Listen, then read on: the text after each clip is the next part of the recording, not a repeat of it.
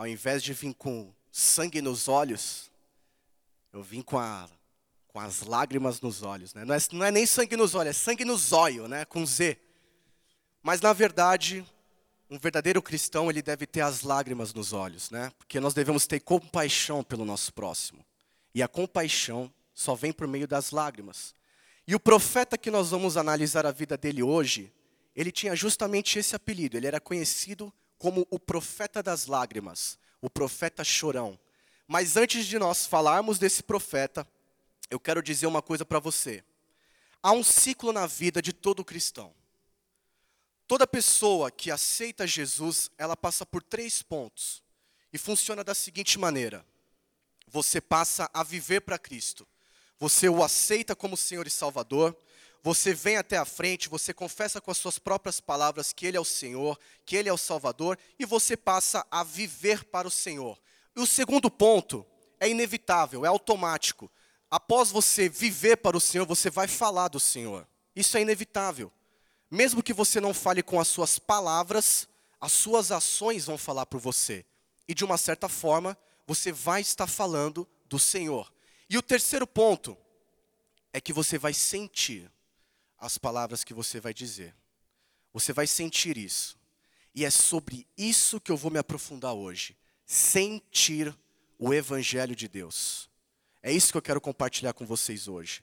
Porque o que tem acontecido são vidas que vêm, confessam ao Senhor, passam a viver para Ele, o aceitam como Senhor e Salvador, ela passa por uma transformação, e então ela passa a falar, ela começa a ter atitudes, a casa dela muda, a casa dela é transformada. Nós temos testemunhos aqui de vidas que vêm, aceitam o Senhor, passam a falar, os pais vêm, se convertem, mas no terceiro ponto, quando ela passa a sentir o Evangelho, elas caem e elas não voltam elas não voltam. E eu quero dar uma dica muito importante, uma reflexão muito importante, de que é preciso sentir o Evangelho. Nós precisamos sentir o Evangelho. Só que o que nós temos feito hoje é o seguinte: nós temos trocado o sentir o Evangelho pelo sentimento que o Evangelho nos causa. Sentir e sentimento. Há uma grande diferença entre elas. Porque quando nós passamos a sentir as causas do Evangelho, nós passamos a experimentar uma sensação. Eu posso sentir, eu experimentei uma sensação. Agora, quando nós somos levados apenas pelo sentimento que o Evangelho nos causa, muitas vezes sentimento é só uma emoção, uma capacidade de se impressionar com algo ou alguém. Vou explicar para vocês, prestem atenção, isso é importante. Essa palavra é muito importante para que vocês não caiam nesse terceiro ponto. Porque eu e você, nós vamos sentir o Evangelho. Nós vamos sentir. Nós estamos sentindo ele agora. Só que nós estamos num ambiente em comunhão, nós estamos em palavra, nós estamos em louvor e tudo isso nos fortalece. Mas amanhã, depois de amanhã e depois de amanhã, nós precisamos manter isso. Senão, a partir do momento que nós passarmos a sentir o Evangelho, nós não vamos saber lidar com isso. Então, o que acontece quando nós temos apenas o sentimento que o Evangelho nos causa? Nós vemos aqui um louvor abençoado. Isso despertou um sentimento em você, gerou uma emoção. Você se impressionou. Eu me impressiono toda vez. Eu congrego aqui, eu estou aqui mais do que eu estou na minha casa, e eu me emociono, eu me impressiono. Eu falo, meu Deus do céu, Acabei de dar um abraço nessa abençoada, na nossa pastora Camila, porque ela me emociona toda vez. Só que só isso não vai fazer eu ser firme.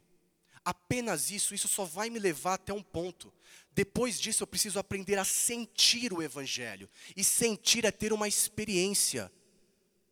Além da emoção que o louvor causa em você, você precisa sentir uma experiência de Cristo atuando no seu coração.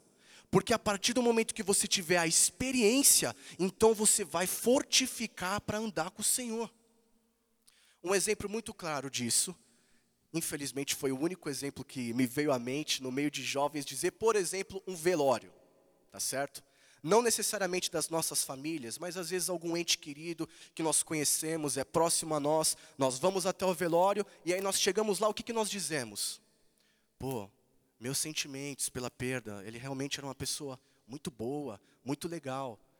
Quando nós dizemos meus sentimentos, nós dizemos assim: caramba, Beltrano faleceu, estou impressionado, não esperava isso.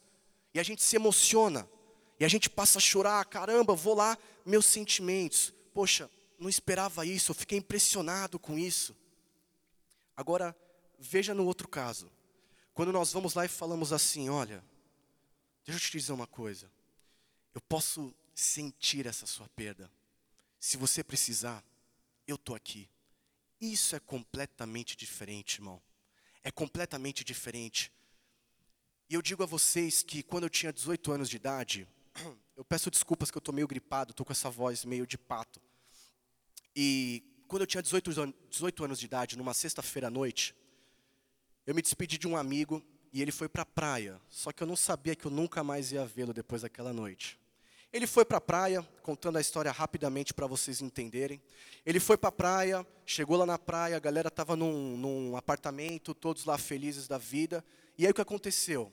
Ele queria que queria que queria ir numa balada no sábado. Queria que queria que queria ir numa balada no sábado, insistiu, insistiu.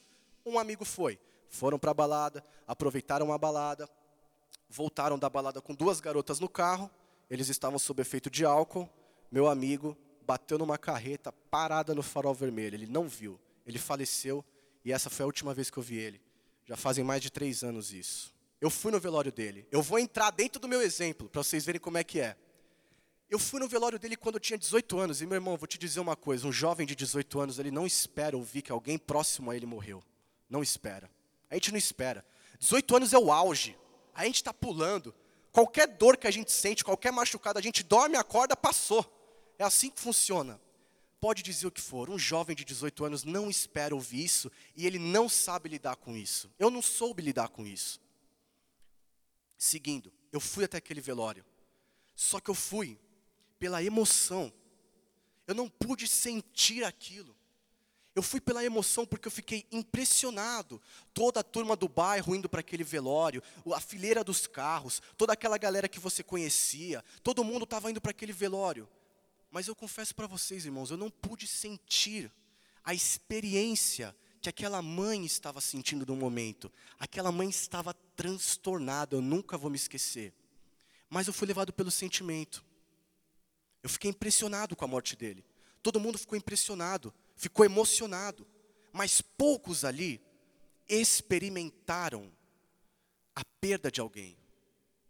Sabe como que é prova disso? Naquele carro, Morreu ele e as duas garotas que estavam atrás. Sobreviveu só aquele amigo que aceitou o convite. Isso é tão real, gente, o sentimento, que a postura daquele jovem no dia de hoje, neste exato momento, agora, não mudou. São as mesmas práticas, são os mesmos vícios, os mesmos alertas que ele teve, ele continua praticando os mesmos. Eu não estou julgando, eu só estou dizendo para vocês que vejam como apenas o sentimento, a emoção, se impressionar, isso não vai durar. Isso não vai durar. Se você sentir as causas do Evangelho, se você ter uma experiência, quando nós dizemos sentir, significa você ter uma experiência, isso vai durar para você e vai te encorajar a seguir. É igual quando uma pessoa atribui um, é, um sentimento para um carro. Né? Nós estamos falando disso, sentir e sentimento. Quando uma pessoa atribui um sentimento para um carro, ah, esse aqui é meu queridinho, esse aqui é o meu carro, tal, nossa, eu tenho uma emoção por ele, eu tenho um, um, sentimento por ele, nossa, ele impressiona de tal forma que eu me sinto o Velozes e Furiosos. Sabe o que acontece? Dá seis meses, aquele carro sai de linha, o sentimento por aquele carro acabou.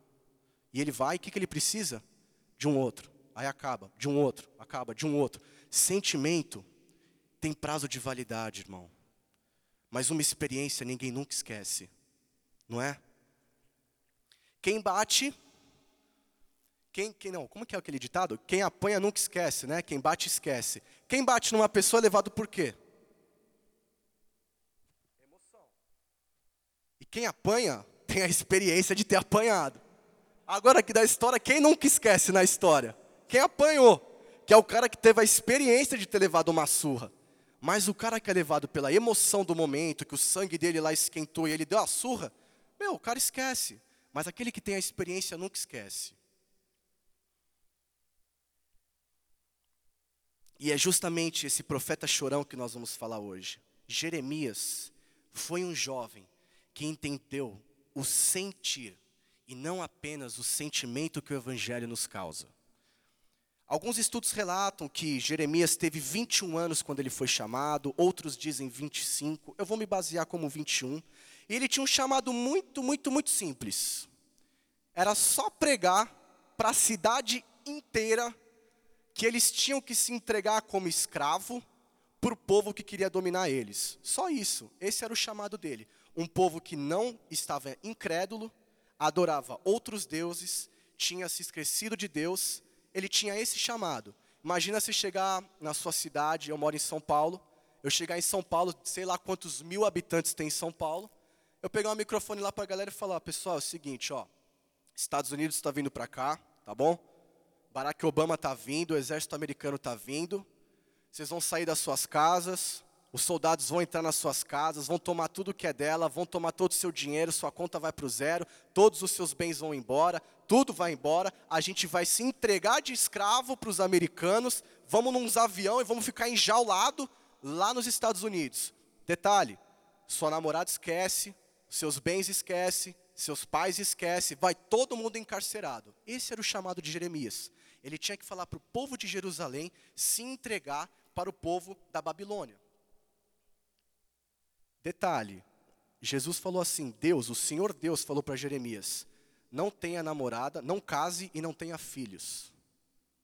Se fosse para a gente isso, a gente ia falar o quê? Hum, eu, Jesus, oh meu Deus, tem um israelita aqui, benção que eu já estou aqui. Esse era o chamado de Jeremias, gente. Esse era o chamado de Jeremias. E Jeremias, por vezes, ele chegou a sentir a tristeza que o povo tinha passado. Ele registra isso. E ele chega até um ponto de acusar Deus de ter enganado o povo. Ele diz: Senhor, você está enganando esse povo. Eu estou sentindo a dor desse povo que tem sido entregue, que precisa ser entregue, essas profecias que eu estou lançando sobre eles. Eu tenho sentido. E você tem enganado esse povo. Ele chegou a questionar, ele diz isso no capítulo 20, ele diz isso no capítulo 4. Mas Jeremias não apenas foi levado pelo sentimento, ele foi levado pela experiência.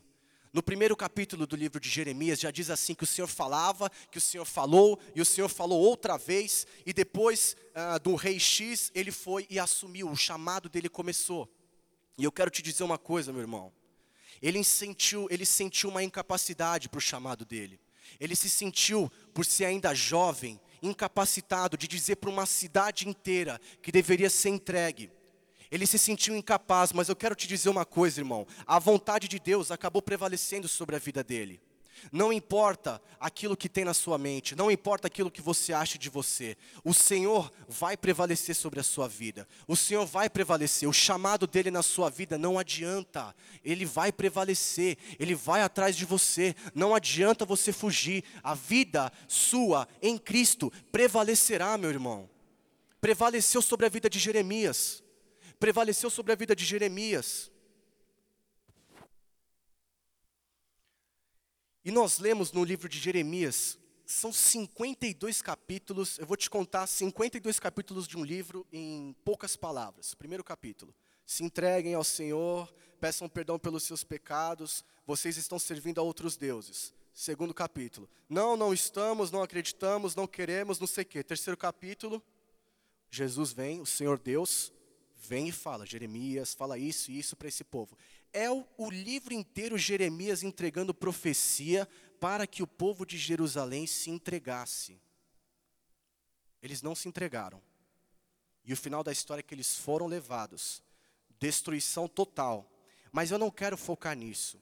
Eu quero que vocês entendam, isso é muito importante. Eu quero que vocês foquem na pessoa de Jeremias. O que aquele jovem de 21 anos de idade estava sentindo quando ele disse para uma nação inteira que eles deveriam ser entregues. Ele persistiu, ele não deixou o chamado dele. A palavra do Senhor prevaleceu sobre a vida dele, mesmo com todas as dores que ele vinha sentindo, mesmo com todas as adversidades que ele vinha sentindo. Os sacerdotes daquela época, os reis, os políticos que seriam dos dias de hoje, os donos da lei, aqueles que sabiam a letra, que eram letrados, queriam matar ele, esperavam oportunidades para levar ele preso, como ele foi. O livro mostra para nós isso, mas ele não desistiu, meu. Ele não desistiu. E uma pessoa para chegar a tal ponto assim, ela só pode ter passado por uma experiência de sentir o evangelho. Sentir o evangelho e não apenas o sentimento que o Evangelho nos causa. O sentimento que o Evangelho nos causa nos emociona e nos impressiona. Emoção e impressão não vai te levar aonde o seu chamado, te, aonde o seu chamado tem para você. Mas se você sentir, se você tiver experiências, aí sim a história é completamente outra. Eu vou repetir isso 250 vezes até entrar na sua cabeça. Abra no livro de Jeremias registra 52 capítulos, mas o outro livro na sequência, hum, esse é bom. Porque lendo Jeremias, nós temos a experiência de vida, o que ele lutou, o que, que ele fez, o que, que Deus falou, mas em Lamentações você ouve o coração dele, o coração. E isso é muito bom. Abre Lamentações, capítulo 3.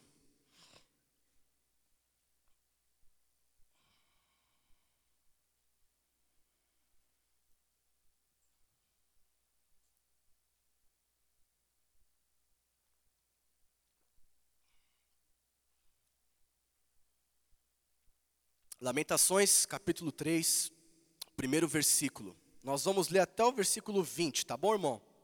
Amém? Glória a Deus, que bom, jovens que amam a palavra. É isso que a gente precisa. Lamentações, capítulo 3, primeiro versículo.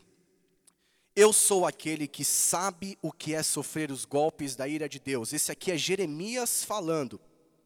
Ele me levou para a escuridão e me fez andar por caminhos sem luz com a sua mão me bateu muitas vezes o dia inteiro. Deus fez envelhecer a minha carne e a minha pele, quebrou os meus ossos. Versículo 5.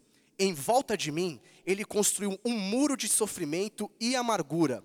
Ele me fez morar na escuridão, como se eu estivesse morto há muito tempo. Deus me amarrou com pesadas correntes, estou na prisão e não posso escapar. Grito pedindo socorro, mas ele não quer ouvir a minha oração. Não posso seguir em frente, pois com grandes blocos de pedra ele fechou o meu caminho. Deus tem sido para mim como um leão de tocaia, como um urso pronto para atacar. Ele me afastou do caminho, me fez em pedaços e depois me abandonou. Ele armou seu arco e fez de mim o alvo das suas flechas. Versículo 13: As flechas atiradas por Deus entraram fundo na minha carne. O dia inteiro as pessoas riem de mim, elas zombam de mim nas suas canções. Deus me encheu de comidas amargas e me fez beber fel até eu não poder mais. Ele esfregou o meu rosto no chão e quebrou os meus dentes nas pedras. Versículo 17: Já não sei mais o que é paz e esqueci o que é felicidade. Não tenho muito tempo de vida e a minha esperança no Senhor acabou. Eu lembro da minha tristeza e solidão, das, amargura, das arma, amarguras e dos sofrimentos. Penso sempre nisso e fico abatido. No primeiro, no primeiro versículo ele diz: Eu sou. Tem uma turminha aí que está na escola ainda, né? Nós somos jovens aqui, nós temos uma média de todas as idades. Quem está na escola aí, ou quem já está na universidade, deveria saber quais são os pronomes pessoais do caso reto. Eu, tu, nós. Bom, vixe. Oh, aleluia, irmão. Eu, nós, vós, tu, eu, eu, eu, vamos lá. Eu, ela, nós, vós, eles, elas. Ele diz aqui, eu, pronome, ele está dizendo, Pronome da primeira pessoa, meu irmão, ele está dizendo: eu, eu, eu tive a experiência, eu pude sentir as causas do Evangelho. Muitas vezes as causas do Evangelho não é aquilo que nós queremos. Ele tem aqui registrado no capítulo 3, 20 versículos de sofrimento. Ele está falando aqui, ele vem de uma cidade sendo destruída, ele vem de um povo sendo levado como escravo, e ele registra 20 versículos dizendo que ele sabe o que é. Nós precisamos aprender a sentir, nós precisamos aprender a dizer: Eu tenho a experiência. Nós precisamos, mesmo em meio às adversidades, nos manter firmes, pois elas virão, certamente elas virão. Uma coisa que nós sempre sempre deixamos claro para todos aqui é que seguir a Cristo não é fácil, mas é a coisa mais prazerosa que existe nesse mundo. Nós precisamos sentir, eu, eu quero dizer para Deus, eu, eu, Senhor, eu quero ter uma experiência com o Senhor, eu quero servir ao Senhor, eu quero ser fiel ao Senhor, eu quero ser jovem, mas eu quero ser capaz. Eu sei que o Senhor pode me capacitar e eu falarei aquilo que o Senhor quer que eu fale, não importa a idade, não importa o que tem. Nós vemos testemunhos todos os dias de jovens transformando. Os pais vêm até aqui e dizem: Meu, eu não sei o que está acontecendo, mas meu filho chega em casa, abre um bloquinho de lições que a tia da escola passou para ele. Glória a Deus por essas pessoas que muitas vezes nem são vistas e nem são lembradas, muitas vezes tratadas com desprezo, mas têm um papel fundamental, primordial. Sem ela, não seriam as mesmas coisas.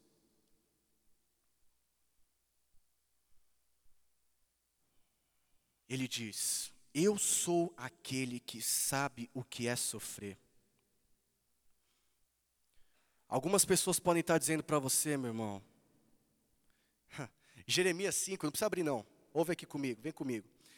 Jeremias 5 diz assim: O povo diz que os profetas são apenas vento e que não tem nenhuma mensagem de Deus. Jeremias diz isso ao Senhor no capítulo 5. Ele entrega aquelas profecias, ele diz ao povo, ele traz aquilo que o Senhor Deus estava falando para eles, e aí no capítulo 5 ele diz assim: Senhor, o povo diz que os profetas são apenas vento e que não tem nenhuma mensagem de Deus, Senhor. Então o Senhor, o Deus Todo-Poderoso, me disse, é Jeremias falando aqui, o Senhor, o Deus Todo-Poderoso me disse, Jeremias, eu vou lhe dizer o que vai acontecer. É o Senhor que vai dizer na sua vida o que vai acontecer. Não é o homem, não é a adversidade, não é a circunstância, não é seu professor, não é ninguém desse mundo, mas é o Senhor que vai dizer o que vai acontecer. Não é nenhum diagnóstico, não é nenhum sintoma, não é nenhuma impossibilidade, não é nenhuma adversidade, mas ali no Jeremias 5 nós lemos que Jeremias, eu vou lhe dizer o que vai acontecer com esse povo por ter dito essas coisas. Eu farei com que as minhas palavras sejam como um fogo saindo da tua boca, Jeremias. Esse povo será como lenha e o fogo vai queimá-lo. Há uma palavra de fogo que sairá da sua boca, meu irmão. A palavra de Deus é como fogo, é como fogo que consome e ninguém consegue se conter com essa palavra que queima. Senhor, me dá força. E ele diz: As minhas palavras sejam como um fogo saindo da tua boca. E depois nós lemos em Jeremias 23: O profeta que teve um sonho devia contá-lo como um simples sonho. Eu conheço gente espírita que tem vezes que tem sonho. Uma diretora minha, amiga de trabalho, tem sonhos, ela é espírita. Então ele diz aqui no versículo 23: O profeta que teve sonho devia contá-lo como um simples sonho. Todo mundo pode ter um sonho. Eu posso ter um ímpio pode ter um sonho com você, não necessariamente essa pessoa é de Deus. Aceitou o Senhor.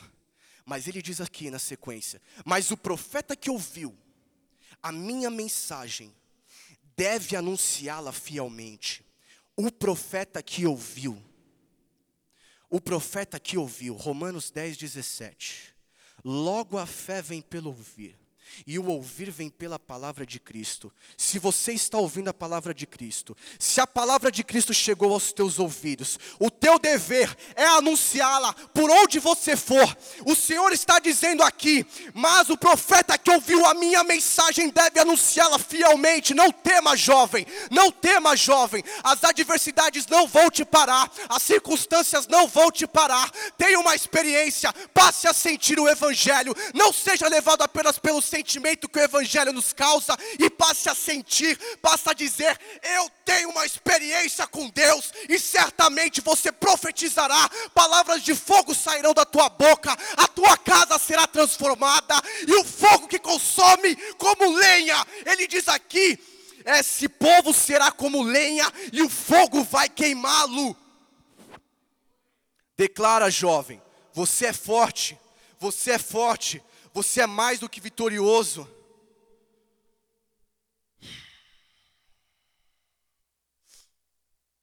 Ah, Jesus. Lamentações 20. Não, desculpa.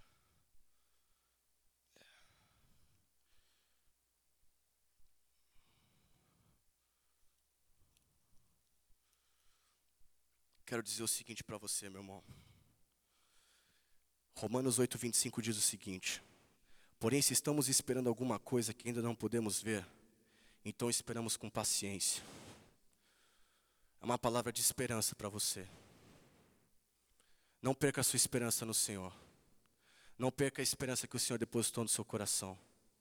Não deixe que isso se perca. Romanos 8, 25 diz: Porém, se estamos esperando alguma coisa que ainda não podemos ver, então esperamos com paciência. O Senhor é bom para todos os que confiam nele. O melhor é ter esperança e aguardar em silêncio a ajuda do Senhor. E é bom que as pessoas aprendam a sofrer com paciência desde a juventude. É bom que as pessoas aprendam a sofrer com paciência desde a juventude. Nós temos uma condição boa. Amém ou não amém? Quem sofreu por nós? Nossos pais. Se nós sofremos desde jovens, nós teremos maturidade nós teremos sabedoria, nós aprenderemos a discernir o certo do errado. Quem põe a mão na massa e vai correr o dia, vê o suor de um trabalho duro, vê a dificuldade de um estudo, essa pessoa ganha maturidade.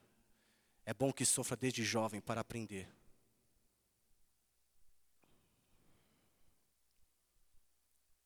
Nós estamos firmados em Deus, e Ele é a esperança das nossas vidas.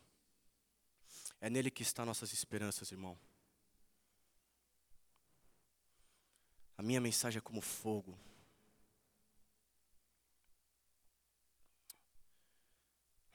O profeta que ouviu a minha mensagem deve anunciá-la fielmente. Que vale a palha comparada com o trigo?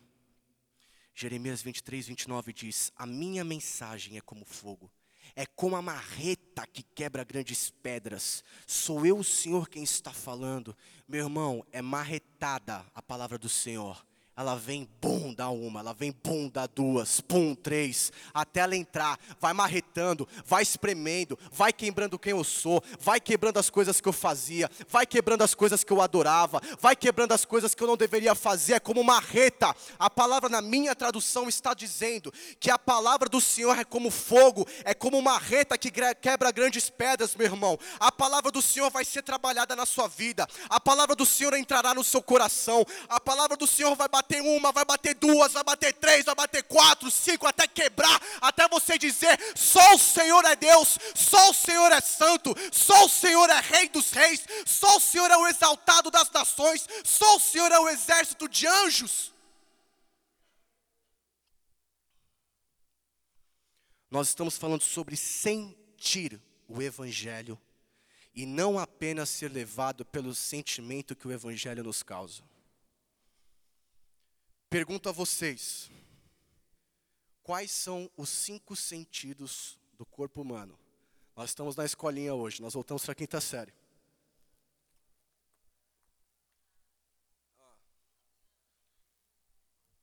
O que, que é? Olfato, audição, paladar, tato, visão. Sentir o evangelho, meu irmão. Sentir o evangelho é aquilo que você olha, é aquilo que você vê, sabe? Hoje a gente vê aqui, ó, é aquilo que você vê, isso é o Evangelho. Eu sei que você queria que eu falasse que sentir o Evangelho é abrir o céu aqui, descer um carro de fogo, espada de fogo, palavra de fogo, anjo de fogo, carroça de ouro. Não, não. Também, eu creio nisso, mas nós precisamos ser realistas, irmão. Sentir o Evangelho é sentir as coisas que você vem vendo. Sentir o Evangelho é as coisas que você tem ouvido. Sentir o Evangelho é os gostos que você tem sentido.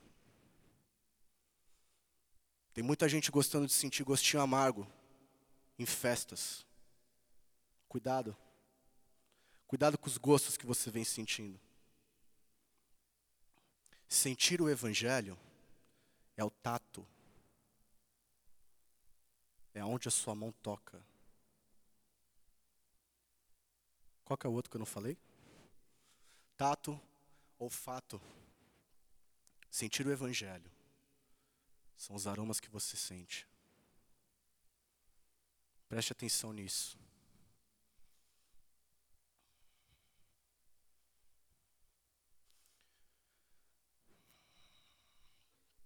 Finalizo dizendo o seguinte: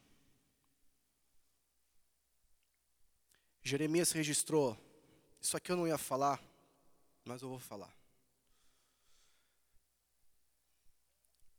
Jeremias registrou o seguinte no final do livro: que aquele povo pereceu também por causa dos líderes sacerdotes.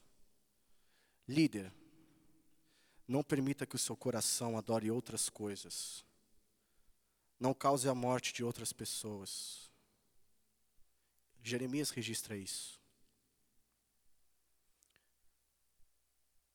Eu disse que existem três pontos na vida de todo cristão: viver, falar e sentir.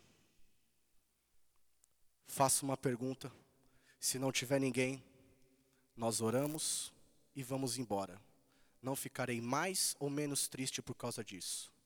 Existe alguém aqui que quer viver para o Senhor e ainda não o aceitou como seu Senhor e Salvador? Levante a sua mão.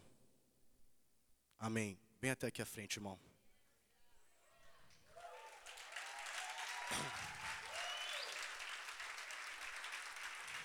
Qual é o seu nome? É. Gabriel, hein? É meu xará. É, meu irmão. Deus faz essas coisas malucas. Tem mais alguém? Mais alguém? É isso. Era para você, meu querido. Pastor Paulo, você pode vir fazer aquilo que você foi feito para fazer? Deus nos criou para isso, irmão. Todos nós somos feitos aqui para isso. Almas, vidas. Tem festa no céu por causa da sua vida hoje. Não, com Ele, com Ele.